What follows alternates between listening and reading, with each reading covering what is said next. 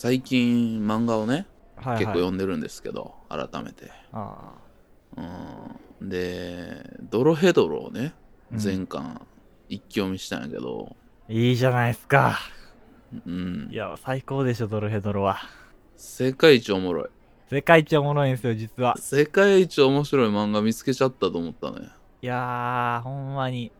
ほんまに、うんでもさもう今や全巻一気読みできるっていう状況がで読んだことがすごく羨ましいですよ僕からしたらいや、そうやねんな。長いもんな。18年間やってたから。そうそうこれをさまだ月間とかでやってたわけですからう。もうん1年に23冊 ?3 冊も出えへんぐらいかのペースをさ、そうねちまちま待ってたのよ僕は リアルで読んでた時はいやーいやーこれはちょっとそれは脱落するな、俺も多そう分。ですねあの途中とかうんで話が複雑になってきたらっていうね脱落しがちやけど今やもう一気読みできるからねそうそう。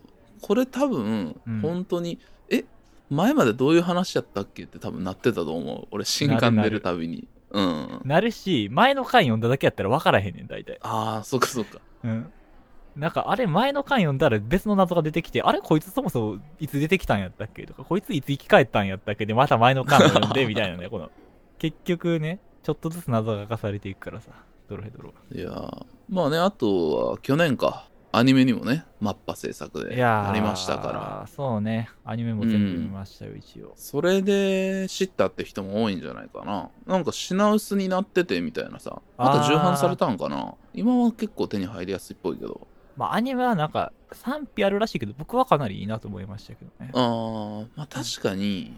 俺もアニメ先に見てて、うんで、漫画もね、昔ちょいちょい読んでんねん。それこそ一期とかで。ちょいちょい読んでて、面白いなとは思ってたんやけど、その、アニメ見て、漫画改めて一から読み直したら、やっぱその、すごくポップにはしてるやん、アニメが。うんほんまにそう。ドロヘドロのその、なんていうか、おどろおどろしい部分みたいな、ちょっと、なんか猟奇的な部分みたいな、うん。そういう部分は結構、抜けちゃってるところはあって、そうですね。だからそのドロヘドロってまあ言ったら本当白黒っぽい感じじゃないですかイメージとしてはね、うん。線がガーッと書いてあって。それがアニメ化されたら結構そのカラフルな感じで作ってあって。だからそのなんかそのおどろおどろしさが抜け落ちてるからさドロヘドロってアニメとして見たらこんなポップな作品やったんやってめっちゃ思って。コメディシーンとかも多いじゃないですか結構。そうやんな、ギャグ多いしな。うん。だからあこんな見やすい作品やったっけ？って思ってね。うん。だから結構まあ、そこはそのマッパのチューニングも効いてるところではあると思うんやけどさ。でもまた違った魅力があるんでね。ぜひともドロヘドロ漫画そうね。手に取ってほしいなっていうことでね。はい。今日は喋っていきたいなと思います。はい。この番組「心の砂地」は音楽漫画映画日常生活に潜む違和感などなどさまざまな物事について探求し続ける教養バラエティです。私シャークくんです。はい、そして私が寺田です。西武八木沢在住です。よろしくお願いします。ということで本日も始まります。心の砂地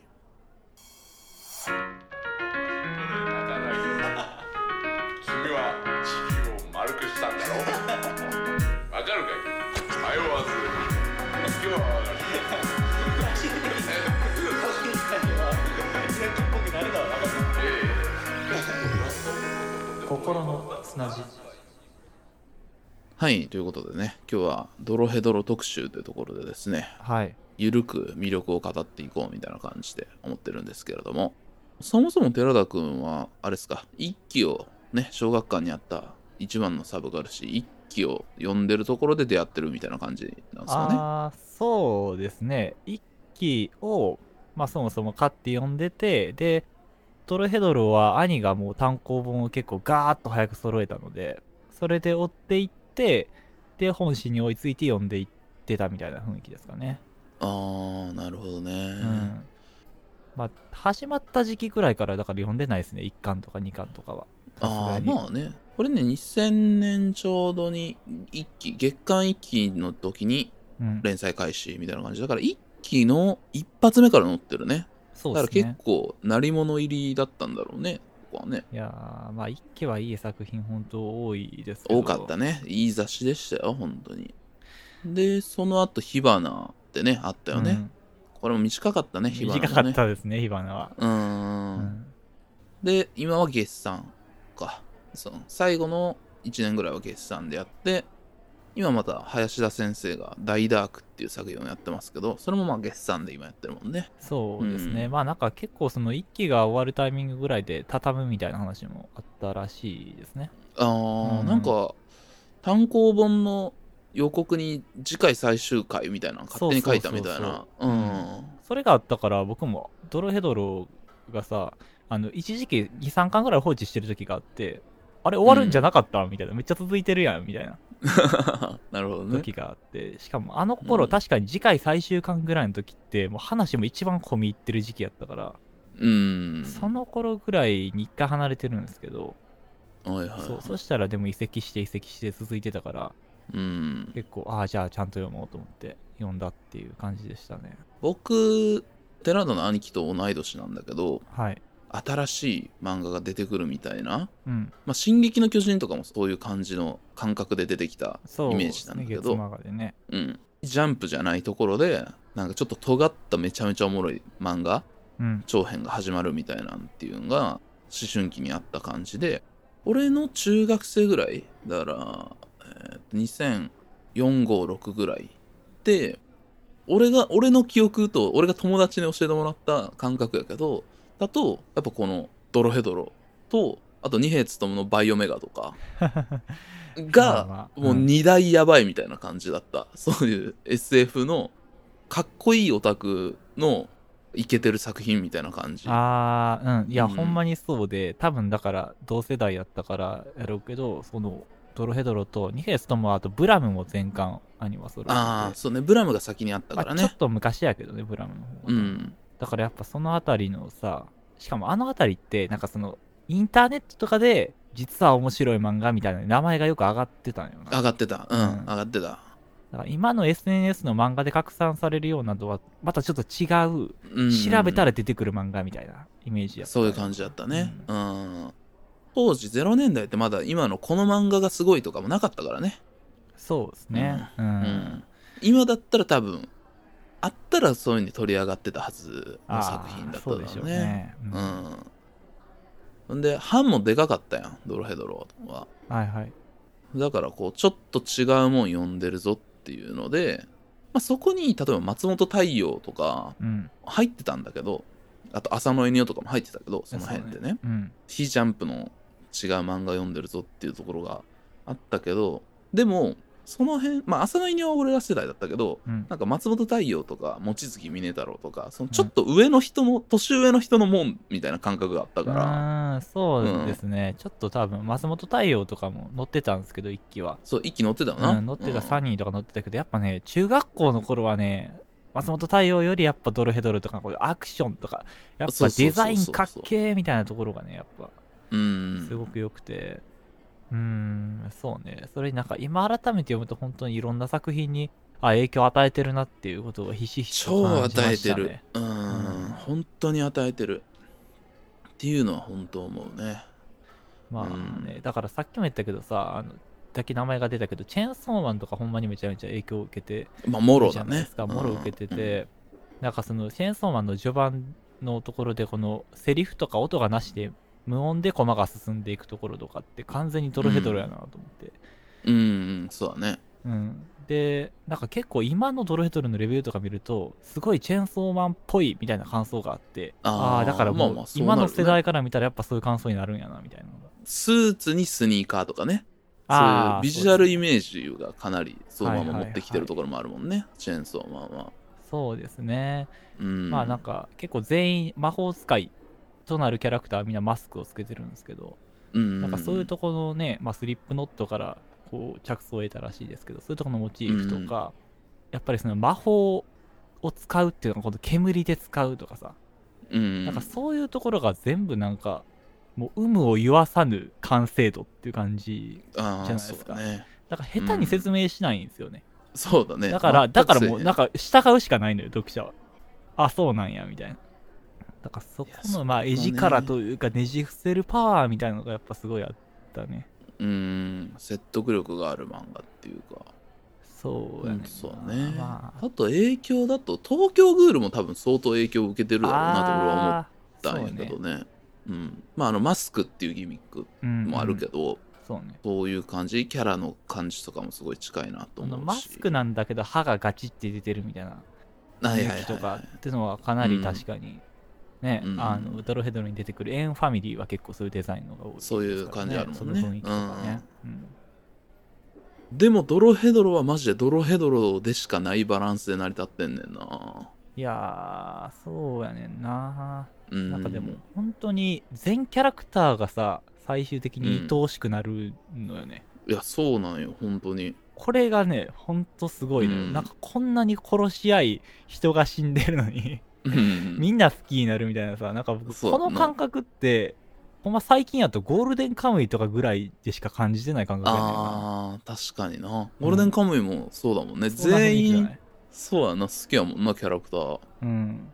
これって本当になかなかないよ。これ。しかもこんだけ18年もやった漫画でね、そうやんな。バランスを保ちながらね。そうそうそう。なんかねだからそういうさ多分もっと早い段階でアニメになる話が絶対あったと思うのね。あったあった。でも多分その辺にちゃんと巻き込まれずに多分守った人がいたのかそれ林田先生の感覚なのか分からへんけども、途中でさアニメ化とかでバーって売れちゃって結構みんなさプラスでカット書いたりとか、はいはい。いろいろやってさ疲弊しちゃって死んでいく作品ってまあジャンプを中心によくあるやんか。ありますね正直、うん。はい。まあだからそこがその一期とかそのそういうところでやってた？小学館の中でもそういうところでやれた、まあしかもそこでは看板作品みたいなバランスであったのが良かったんだろうなっていうのはすごく思う、うん。確かにね。なんか言ったらジャンプとかよりはそういうメディアの手からある程度守ってくれるフィルターみたいなのうん。がちゃんとあったんでしょうね、そうね、うん。でまあでこれは単純に書きたいもん書いてはるからやと思うけどその単純にそういう映像化しにくい構造であるっていうもう、もう良かったかもしれへんよなそうね。でもなんかさ、やっぱりあの時期一期だったらまあサライヤとかはアニメ化されたりもしててまあ小野夏目なんかアニメ化するの難しくないっていう感じやったんですけどあの当時も、うん。でもまあされてたのもあったわけですからそまあそこに乗らなかったっていうのはやっぱり意図があったんでしょうね。サライヤゴヤもノイタミナだっけ？ノイタミナ違ったそうね。だからノイタミナでドロヘドロなんかもう一番やあ当時の、ね、ややりそうなったら。枠だったはずやんノイタミナは結構硬派やったからな。うん。うんまあ、そういう売れる原作に尖った監督がつくみたいなね。そういう。まあ今ちょっとまだ変わってきたけど、あでもそうか。ノイタミナってでもあんまアクションのイメージはないかもな。このやっぱドロヘドロっうんうん。てそのいろんな要素が入ってるからさアクションが良くてもこの雰囲気が出せる音楽がいやーどこがとかって絶対どっか引っかかるんやろうな、ああそうね。どこか犠牲にしないとアニメ化しにくいんですよ多分。うん。だからマッパーも結構やっぱ動きみたいなのがやっぱ得意なとこやからさ。なんかそのね。ちょっとあの逆にあのヌルヌル感がうん。ちょっと違うみたいな感じで思う人がいるんだろうなとう思ってたけど、ね、それはそうでしょうね。うん、うん。林田先生の書くその切り取りのセンスみたいなのがやっぱすごいから。あーそれはでもねわかる。特に一巻とかってさあの、まあ、キャラクターが新しくどんどん登場していくじゃないですか。最初の出だしのシーンからすごいけどさトカゲ男トカゲの頭の男がさ魔法使いを殺してるシーンから始まるわけやし、うんその後のあのシンとノイがクリーナーでね殺し合えるシーンとか。あーもうこういいう絵が描きたかったんやろうなみたいな、うん。そういう登場の仕方をどんどんしていくんですよねキャラクターが。そうだね。一巻っていうのは。ううんん、だからなんかそういうのがいいいいやんっていう人からすると確かうん。にそこを全部ポップにされちゃうと、ええとこが削られちゃったなって感覚になるうん感じはするよね。やろうなっていうねうんほんとね。すごく映画的なんよね最初の方のドルヘドね。映像的だね本当にね。お届けします。心の砂地を汲み解いてこの西東京の暮らしを最寄りへバラす東京が素晴らしいでも故郷は証のサイン場所しないで演歌所生活するには不便でしょ。僕らは天使なんかじゃないだから全員参加じゃないならやれない。西武八木沢できていく覚悟さ。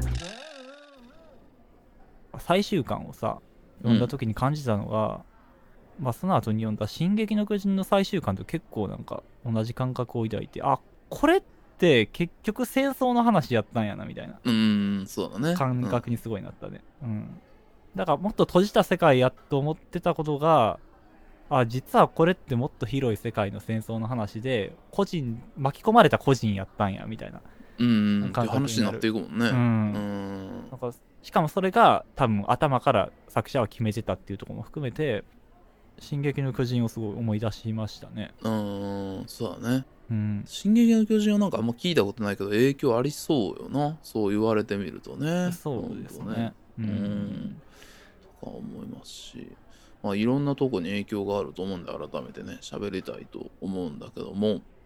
今まで喋れてないとこで言うと音楽的というかドロヘドロって。うん。音楽を感じる感覚がすごいある。まあそれがある種サブカル的な魅力みたいなところにもつながってると思うんだけどうん。林田先生自身もかなり音楽がすごい好きで、うん。まあそういった特に本当影響があるのはグラインドコアとかうん。インダストリアルとか、まあ本当に90年代そういう、まあ、ナインチネイルズとかそういうなんかまあ暗い結構おどろおどろしい音楽まあインダストリアル工業ノイズみたいなもんからインダストリアルってきてるんだけど、うん。なんか金属的なね太鼓の音がパキンってしてるみたいなでなんかそういうのとかで使ってるアートワークとか、まあ、実際のアーティストとかの服装とかのイメージみたいなのがそのこういう SF 的な想像力で漫画のキャラクターとして落とし込まれてるっていうのがすごいその絶妙な感覚っていうか。ああそうですよね、だからそのファッションとかを見てもやっぱスッてある程度僕らに入ってくるとこって大元として、うん。そういうまあインダストリアルっぽいファッションパンクっぽいファッションも入るあるしそういう音楽的なファッションの要素がやっぱりモチーフになってるからスッと入ってくるんでしょうね。そうそうそう、うん。やしまあナインチネイルズとかは出だしの時とかはまだあったけどそのだんだんシリアスになっていってさ、まあ、今やさトレント・レズナーとかってさデビッド・フィンチャーの、あのセブンとかからやってるけど音楽とか,、ね。えうん。映画音楽家としてさ、まあ、そういうさ高尚な人にもなっちゃったやんか、はいはい。トレント・レズナーとかは。はい。でもドロヘドロでミックスされてるグラインドコアとかハードコアパンクってある種ちょっと可愛げというかうん。シリアスだけどちょっとバカっぽさみたいなのがさ残ってたわけ。うんうん。うん、それこそスリップノットのファーストがすごい好きみたいなことも林田先生言ってるんだけどやっぱスリップノットがファーストで持ってたけど失ってしまうものみたいなんてあるのよね。ああそうですね。なんかさ遊び心みたいなんてどんどん失われていくよねああいうそうそうそう。音楽ってさ、うん。でもなんかそれをなんかそのイメージとか音楽っぽいものは持ってきつつもドロヘドロの中でこう消化させるとそのすごくいいちゃんとしたそのさああいうグラインドコアとかインダストリアルのバンドが持ってたいい良き遊び感みたいなのを残しながら漫画に起こしてるから、俺からするとやっぱそういう音楽のそういう美味しい部分をずっと書いてくれてるっていうからなんかすごいうわ分かってるなーっていう感じがすごい思ってしまう。うんああ、確かにね。なんかこの漫画の雰囲気として、まあ、こういうおどろおどろしい世界でありながら、結局最後までちゃんとふんだんにこのコメディっぽい遊び心のある要素を入れ続けてたけど崩壊してないのは、まさにそういうジャンルの雰囲気と似てるといえば似てますね、確かにね。そう。で、特にこういう、まあ人も全然死ぬし、生き返るしうんみたいなんと、まあこういうバカっぽい感じ。そうなるとその命の軽さとかで、ちょっとこの倫理的に踏み越えてしまうみたいな、ほんまにこれを楽しんでていいのかみたいなバランスになってきたりするんやけど、はいはい。ドロヘドロって全然そういうやだみみたいなのを全く感じないっていう、あーなんかそうね。そう、うん小バカにしてるような感じの感じもないし、なんかそう、そこがめっちゃいいねんな。そういう感じがないっていうか。そうですよね。うんなんか結局、悪意を持って誰かをあんま描いてないんですよね、キャラクターね。そうそうそうそうね。うん。だから、みんながみんなの正義で動いてるっていう感覚。まあ、正義っていう言い方もおかしいんですよね、これが。なんか、うん結局すごくみんな人間的に動いてるだけなんですよ。そうやな。ねキャラクターっていうのが。うん。だから、なんか、あの、エンファミリーとかに対しても、そんな、いや、いやだ、ほんまにやだみがない。うん。一切ね。ね。でなんかむしろこのスパスパ殺してるカイマンたちの方がなんか怖くなってきたりもするっていう、うん、そうしね。うん。でもなんかそのやっぱその十字目たちのその魔法がうまく使えない人たちにっていうことをちょっと言ったら、反骨精神とか、まあ、人間がこの魔法使いからずっと実験体にされてきたりとか、うん、なんかそういうやっぱうんパワーバランスがね本当にうまいこと組んであるんですよね。だからうん一方が悪いって絶対言い切れない作りにしてあるんですよね。うん、確かにな。まああの今回全然あらすじとか説明してないんですけども一応ここで整理して言っとくと、そうですね確かに。まあ一応主人公がカイマンっていう顔が、えー、とこれはトカゲリンやな、うん。トカゲになってしまった男と,、えー、と親友の二階堂っていう女の子がいてその子が餃子屋みたいなのをやってて、まあ、親友みたいな、まあ、ここが主人公チームみたいな感じで。であとその対抗する相手として初めにエンファミリーっていう魔法使いのやつらで、まあ、そこを牛耳ってる、まあ、最強の存在エンの、まあ、言ったらギャンググループみたいな感じをね。そこにね。ちょっとマフィアっぽい感じの、ね、マフィアみたいなやつらの、まあ、シンっていうキャラでありノイっていうキャラクターでありとか、まあ、うんいうのがいて、後で十字目っていうグループが出てで目にあの十字のなんか、えー、とこれはタトゥーなのかな、うん。を入れててでそいつらは、えっと魔法界にいるけど魔法を出せないんだよね。出せてもちょっとしか出せないみたいなやつらの集まりやねんな。うん。だからなんかそこのボスがいてみたいな感じのやつらっていう。まあこの基本的には3つのグループとあと悪魔たちっていうのもいるよね。そのそうそうそう。うん悪魔たち好きやねんな個人的に。そこを超越してるなんかね人間から、魔法使いからさらにのし上がってこうデスノートのあのあいつらみたいな感じのイメージで思って死神とかみたいなね。死神とかのイメージみたいな感じだと思って人間面白いなみたいな感じのやつらだと思って。いやーなんかでも自分たちが最強やからこそマジでこういうくだらんことをしまくってるっていうのがさうん最高にいいよね。うん。なんか結局最後の最後もさその神視点とこの争ってる2勢力みたいな全部がぐるっぐるぐるぐる回るからさもうほんまにすごいのよねあれ。うん。面白すぎこの悪魔たちが最終的にすごい生きてくるっていうのはね。結構絡んでくるようになるからね最初はなんかそののほんと雲の上の存在的な感じかなと思ったら最後めちゃめちゃがっつり絡んでくる、うん、そうそうそう、うん。っていうのが面白かったりするしね。ねうん、ここの話なしになったなみたいな感じがなくないんだよね。ないない。一切無駄がないよね、うんそう。だから全員のキャラクター好きだし全員のグループ別に好きになってくるっていうさ、そうやな。いや、あと、うんその全員が好きになる僕、結構これ明確な理由じゃないかなと思ってるのが、カップリング的なものが、明確に成立してるものがないんですよね。ああそうだね、うん。魔法使いの世界だとな、パートナーっていう制度みたいなのがあって、二人一組で相手を選んで行動するっていうことになってるんですけど、うんこれって別にその恋人とかでってわけでもないんですよね。まあ恋人もいるかもしれないですけど、友人とかもいるし、まあただ本当にそういうパートナー組みたい相手と組むっていうことになってたりとか、うんまあそういう設定も生きてて、だからシンとノイとか、まあ恵比寿と藤田とか、結局最後の最後まで別に友達とか恋人とかそういう明確な言葉付けがされないじゃないですか。ああそうだねうんもちろんあの二階堂と海馬も明確に友達っていう言葉として終わるわけで、いいなぁと思ってどんな解釈もできるようになってるし、うん。だから本当にこの作中で明確に恋人として描かれてたんってそれこそ本当春日部博士と春ぐらいやったなと思って。ああそうだね。うん。もともとあの結婚してたみたいな感じだったっけ？それ以外ないんちゃうかっていうぐらいそこをね意外と抽象化しててこれ重要やなと思いましたね。そこはそのなんかカップリングがいろんなとこでもまあそれこそエンファミリーだけでもさエンさんとシンの関係もあったり、エンさんとノイはいとこやけどなんかそのみんなはエンさんエンさんって感じだけど、うん。ノイだけはいとこやからエンって呼ぶみたいなさ。あいろんなさその矢印をこう自分で好きなようにかけるっていうあさ。そうやな。うん。関係性の矢印が本当にね全部魅力的なんですそうそうそう。よねあとねシンエンファミリーの人はシンはその春日部博士みたいなのに昔作ってもらったやから、そことはそう。そう結構あの友情関係があったりとかあこことここもつながるんやみたいなさ。なんかその微妙なさ位置関係がそういう全体のやつらを乗り越えていくみたいなさ。うんうん。でもなんかそこが全く破綻してないというか人間関係としてあまあそうだったらありえるかなみたいな感じの説得力を持ってるっていう感じがまあご都合主義と感じないようなってるんあんま感じへんねんな。うん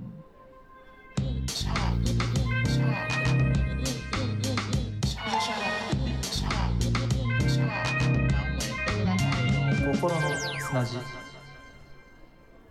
僕ちょっと当時中学校とか飲んでたんで、まあ、ちょっと後半の巻を読み返しただけだったんですけど今回は。うん。なんか改めて読んでみて思ったのは恵比寿結構今読んでみるとリアリティあって怖いなみたいな。ああ恵比寿こういう雰囲気の子ちょっと怖いなみたいな。なんかそのエンファミリーの中のキャラクターなんだけども、なんかどっちかっていうとこの女の子キャラクターでいうとこの二階堂とかノイって結構ファンタジックな存在だと思うんですよ。人間性だけでいうと、うんそれって比べたらこの恵比寿なんかええとこの子やねんけどちょっと壊れちゃった子みたいな。結構ちょっと見ててコメディキャラではあるけどなんかリアリティのある痛々しさがあるというか。ああそうだね。う、んその相鬱のずっと層の子みたいなさ。ああ感じになってるうもんな、んなんかそこの解像度が結構うん。だから一番その中でエンファミリーの中でもそんな煙も出せないし、うん。別にまあいただけの藤田っていうキャラクターとその恵比寿がよく絡むことになるんだけど、なんかそこが面白かったりするよいねやー、そううん。ほんまもうめちゃめちゃ好きやったねあの中学校の頃あの藤田恵比寿が藤田が。エビを助けに来るシーン、ほん。うんまに良かったないやなんかでもさ、うん。そうだから何にもできないやつもちゃんとさあの藤田が透明になる魔法をかけてもらってお前 お前が行けみたいな感じでさちゃんとこうんううん。役目与えてもらって頑張るみたいなとことかもあったりしてさあそことかも結構熱いんだよね。熱いっすね、うんなんかなんだかんだうん。この漫画で一番少年漫画の主人公っぽいの藤田なんじゃないかなああでも藤田やな、うん。そうやな。かね俺あとねそのエンさんのことがエンさんのことがめっちゃ好きな長太っていうちょっとれたキャラクターがいるんやけど俺 あの鳥のマスクかぶったムキムキのね、鳥のマスクずっとかぶってるっていう変なやつがいるんやけど、うんうんとか結構好きやったりするね。正体いいよな。うん。あーまあでもやっぱシンとノイっていうのが定番で最高やなっていうのは思うけど、ね、まあやっぱこの二人はね、過去も含めて最高やし、僕やっぱシンがね僕アニメがさ良、かったかなって思う結構な要因としてシンの声最高やったな。声いいね。いいね。声マジでよくて、うん。いいね。あとやっぱそのシンのデザインもいいんすよね。このスーツでスニーカー入ってて。でマスクをさやっぱ普段は後ろ前逆にかぶってて、うん。でハンマー武器にしてるみたいなさその武骨やけどちょっとインテリっぽい。メガネもかけてるしね。あ普段ね。そうそうそう。シほんまに。ンは結構多分男子的にはそのかなりやられるキャラクターなんだよな、いいよね。いやほんま全キャラ好きよ全キャラ。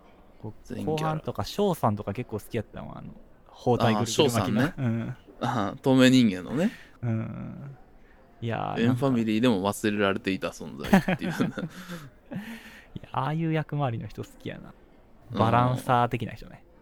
もちろんエンさんというねそのうマフィアの大ボスっていうキャラクターがいるんだけどもうん。なんかそのマフィアのドンって多分そのいろんなパターンがあってうん。そのまあ言ったら仁義なき戦い的なそういうドンだけどしっかりしてないから下が揉めるとかはいはい。そういうタイプとあともう本当に怖いみたいな。絶対アンタッチャブルだからみんなが従ってるみたいなパターンのヤクザとはいはい。みたいなのがあるんだけど、多うん。分エンさんってなんかその圧倒的な強さの人なんやけどなんかちょっと可愛らしいとこがあってみんなエンさんのことが好きだから集まってるみたいな感じのそうね。ギャング集団みたいになってて なんかそこがすごくエンファミリーがこう愛おしいところみたいな感じに見えてくるんだよな。いやーそうね。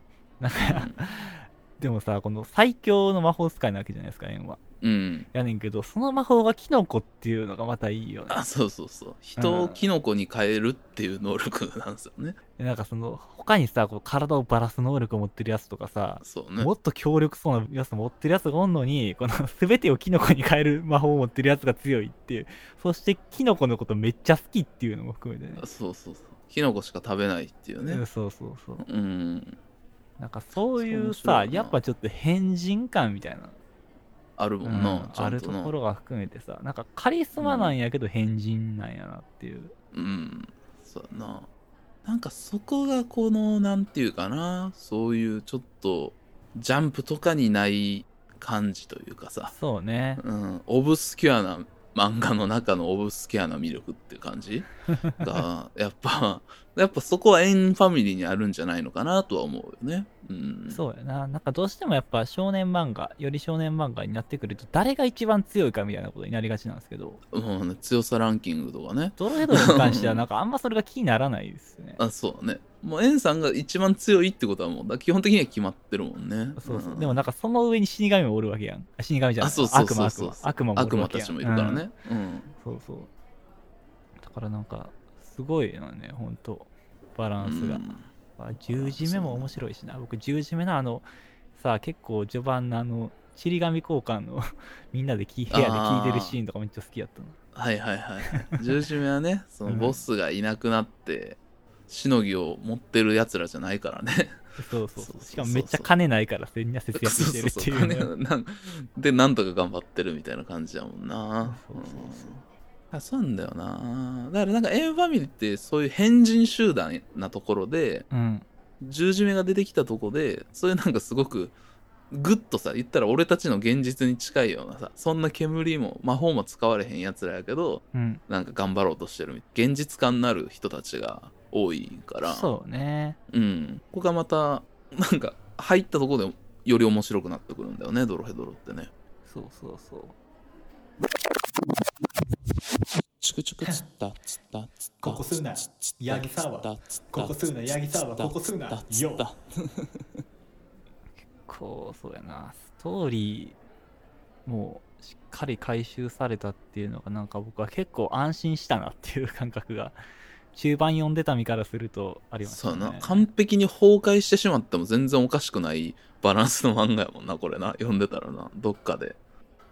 そうね。なんかやっぱ途中であの、まあ結局そのカイマン自身が自分の正体を探っていく漫画なんだけども、カイマンが途中で離脱しちゃうからね、作う品のん中でね。そうだね。そっからこれ、あの、一体誰にライドして読めばいいんだみたいな感じうになっちゃうん。っていうのがあって、なでもその後にエン、エンファミリーの方とかも動き出すし、獣人も出てくるから、全然楽しいんやけど、ううん。ん、完結してない状態だったら結構その辺が不安で大丈夫なんかなっていう感覚が。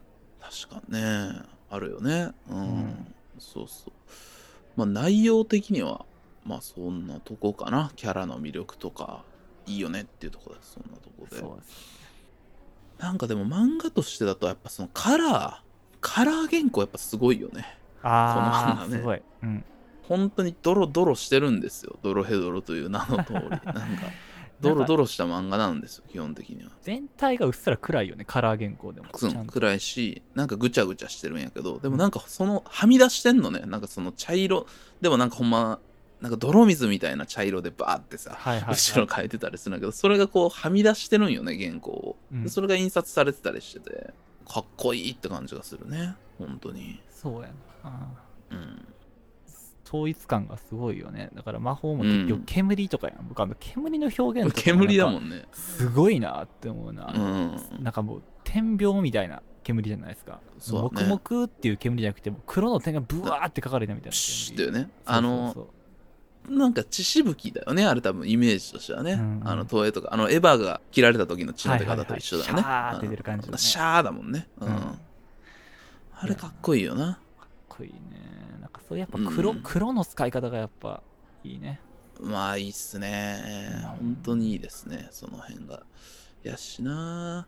でもなんか何回かさっき名前も出したけどやっぱその SF 的な想像力として、うん。まあ、二ヘツトムさんっていう人がいたわけですけども、はいはい。まあ、今もいらっしゃいますけどね、皆さん多分まあシドニアの騎士で知ってるかなと思うんだけども。うん。まあ、年で言うと、林田先生大学生とかでデビューしてるから、あの、若い、6個ぐらい二平さんの方が上なんですけど、林田先生77年生まれで、二平先生が71年生まれなんああ、ですけど、でもそんなもんなんや。もっと離れてると思ってましたね。あでもそんなもんなんですよ。へ二平ともまあ似たようなもんは書いてるやんか、言ったら、はいはい。よくわからん世界観。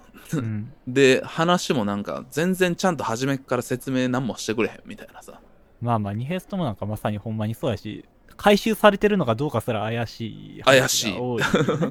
俺たちには全く、あの、俺好きやけど、二平ともの漫画。うんうんあの、全部、あの、まあ、シドニアの騎士以外は全部、あの、ストーリー説明できへん。あ、できないですね、僕も。なんか、うんあのシーンが良かったみたいなのもあんねんけど、で、何やったかが全然思い出せへん。そうそうそう。っていうのがうんあるんやけど、でもなんか、あの二平勉ってすごい直線的やんあのう,、ねにょうにょしたん書くん好きやけどああいうなんはい。はいかドロッとしたなんか触手みたいなの好きやけど、うん。でもやっぱあの物言わぬ背景みたいなさすごい直線的なイメージがあるのね線が、うん。まあ鋭いイメージが、感じというかね。うん、あるけどでもなんか林田先生ってなんかそこがそのぐにゃっとしてる感じ。なんか曲線的なイメージというか。うん。